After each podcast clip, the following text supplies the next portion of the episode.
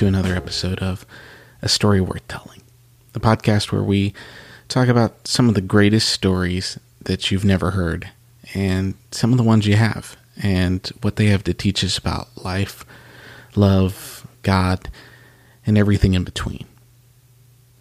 I couldn't be more happy and more thrilled by you guys listening.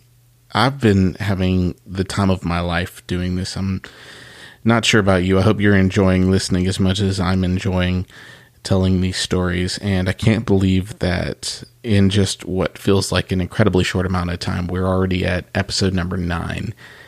And I'm calling this one the one about circles, dirt, and dreams. And this is a favorite story of mine that I heard a long time ago that really began to challenge the way that I prayed, that began to change the vocabulary that I used. And I hope that it challenges you today. And the story takes place in the first century BC, in really the generation before Jesus. And it had been 400 years since the time of the last prophets. And the people of God had become accustomed to feeling like God couldn't hear them anymore. I don't know if you've ever felt like that. Like maybe God couldn't or wouldn't or doesn't care to listen to what's going on, no matter how loud we talk, no matter how crazy things get. But this generation began to feel like the God of their ancestors was nothing more than just a story that had been passed down. And they're going through a period of a pretty severe drought.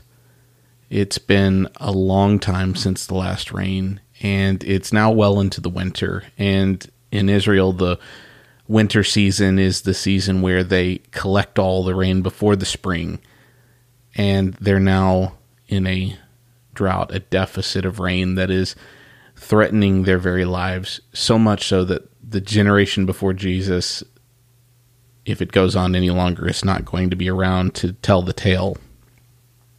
And it's in this desperation that we meet the hero of the story. He's a man named Honi, who is a priest, and he's pretty famous for the way that he prays particularly for his prayers for rain.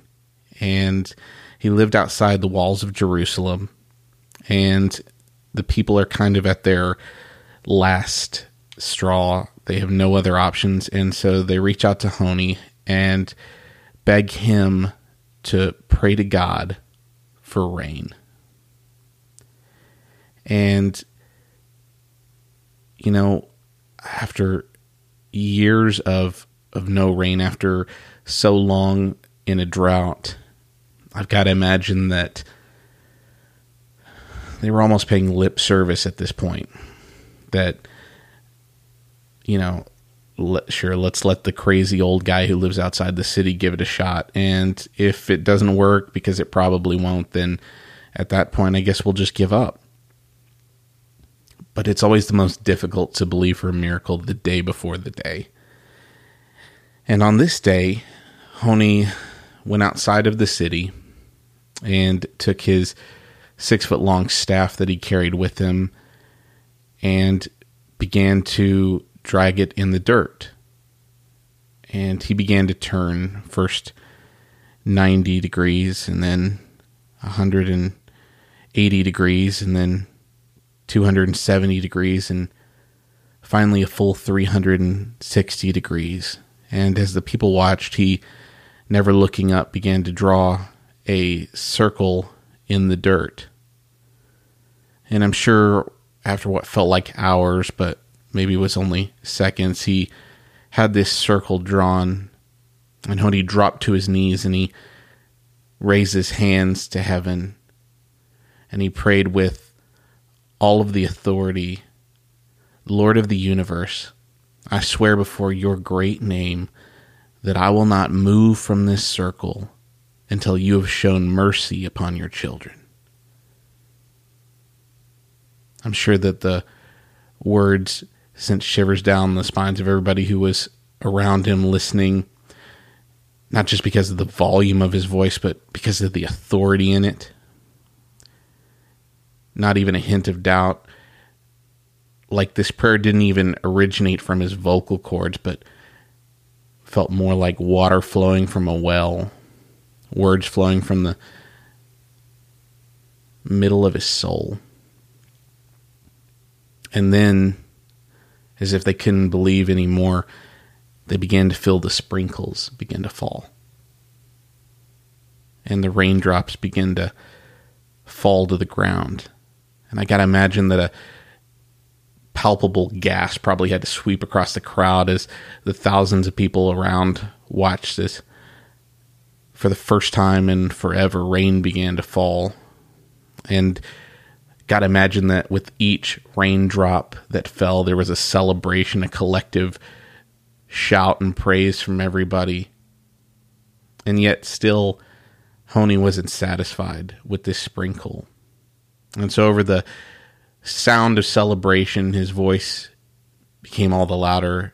He began to pray, Not for such rain have I prayed, but for rain that will fill cisterns, pits, and caverns. Pretty incredible that after experiencing a miracle rain for the first time in forever that Honi isn't satisfied with that, that he begins to even put stipulations on God. And yet the story tells us that all of a sudden the sprinkle turned into a torrential downpour.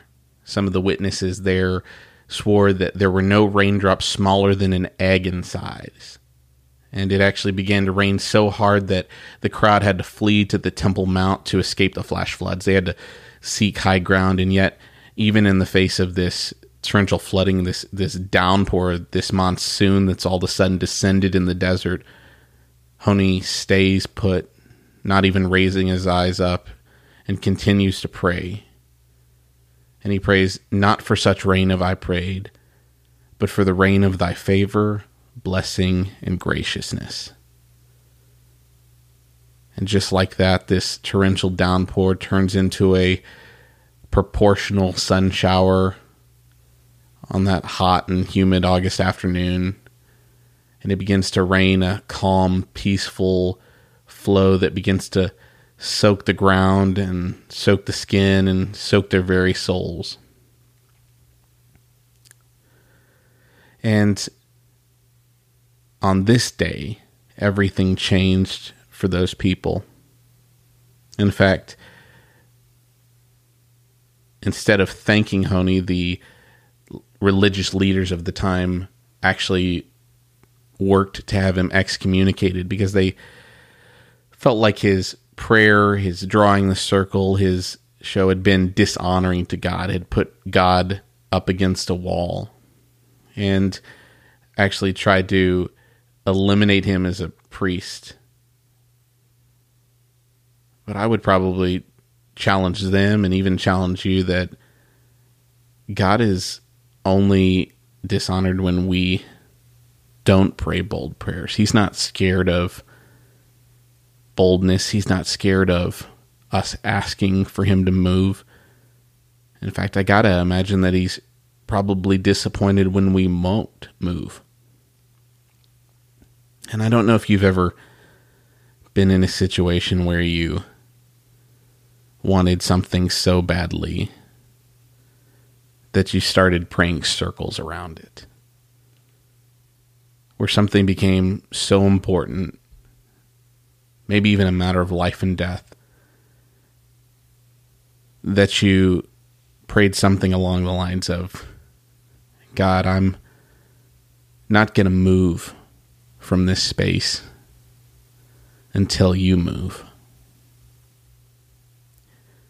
It certainly wasn't as important as rain for a starving generation, but I can remember being in a desert on a missions trip with about 14 of our students from Living Youth in Mansfield, Texas, and we're on a missions trip in Las Vegas, partnering with a local church. And we had rented these vans, and one of these vans in particular was just, oh man, a disaster. You get what you pay for, and we had found a really good deal. And by the second day, every door on this van, this 15 passenger van, the sliding door for all the passengers, the passenger door, all of those doors are broken. The only functional door is actually the driver's side door. And so this passenger van full of about 13 boys and a driver has to file out each time outside of the driver door one by one to get out of it and to lock it. And as we park for one of our events, we, we come back out and not even this troublesome van, but the the girls' van, the van that had actually been in pretty good shape and been functioning pretty well the whole time. I rolled down the window to talk to the driver of the other van, my friend Daniel, and all of a sudden the driver's window on my van won't roll up, no matter what I do. And this is Las Vegas. We're talking 114 degrees during the day. So this isn't the kind of time when you can just go with the top down. And we fiddle with it, we mess with it, we try to pull the window back up, we try to see if we can get the door panel off. We give it everything we have for probably about 30 minutes or so. We try every trick we know. And all of a sudden, almost like a last resort, I I stop Daniel. I say, "Hey, what are we doing?" I say, Let, "Let's try this." And and bow my head. I close my eyes and I lay my hands on the window. He lays his hands on it, and I pray something to the effect of God. We believe that you've given us authority over heaven and over earth, and so we say right now, under that authority and in your name, that this window will work in Jesus' name. And I wish that I wasn't surprised when the very next thing I did was hit that window button and it rolled up without a single problem. But I feel like sometimes that's what a lot of us do. We treat prayer almost like a last resort when I think stories like this encourage us that it should really be our first response. I'm reminded of God's promise to Joshua when he tells him that everywhere that you set your foot, I'll give you that land. God basically tells Joshua, anywhere that you're man enough, Joshua, to put your foot, I'm God enough to give it to you. And what I've learned in this amount of time on earth is that there are some miracles that are contingent upon our prayer life. There's a time when the disciples try to cast a demon out of a person and it's not working, and Jesus does it with no effort. And they say, Why did it work for you? And he said, Those come only out by prayer. In another place, the Bible tells us that we have not because we ask not. And I've got to wonder sometimes about the prayers that have yet to be answered, the miracles that have yet to be experienced, the incredible things God has yet to do in my life simply because I haven't prayed for Him yet. And so I would challenge you, whatever you're up against today, if it's something as simple as a test that you've got coming up in school or for your work, if it's a conversation that you need to have with a friend or a family member that you've been putting off, if it's something along the lines of a medical report that you've received or a bill that you're not sure how you're going to pay. Let me challenge you to draw a circle around that in prayer. Because it's in that moment of pure desperation, pure reliance on God that sometimes the very miracles we've been waiting for are unlocked in heaven. whatever it is that you're worried about, I pray that God would move in a way that would be undeniable that it was Him and that He would be the only one that would receive any glory from that story.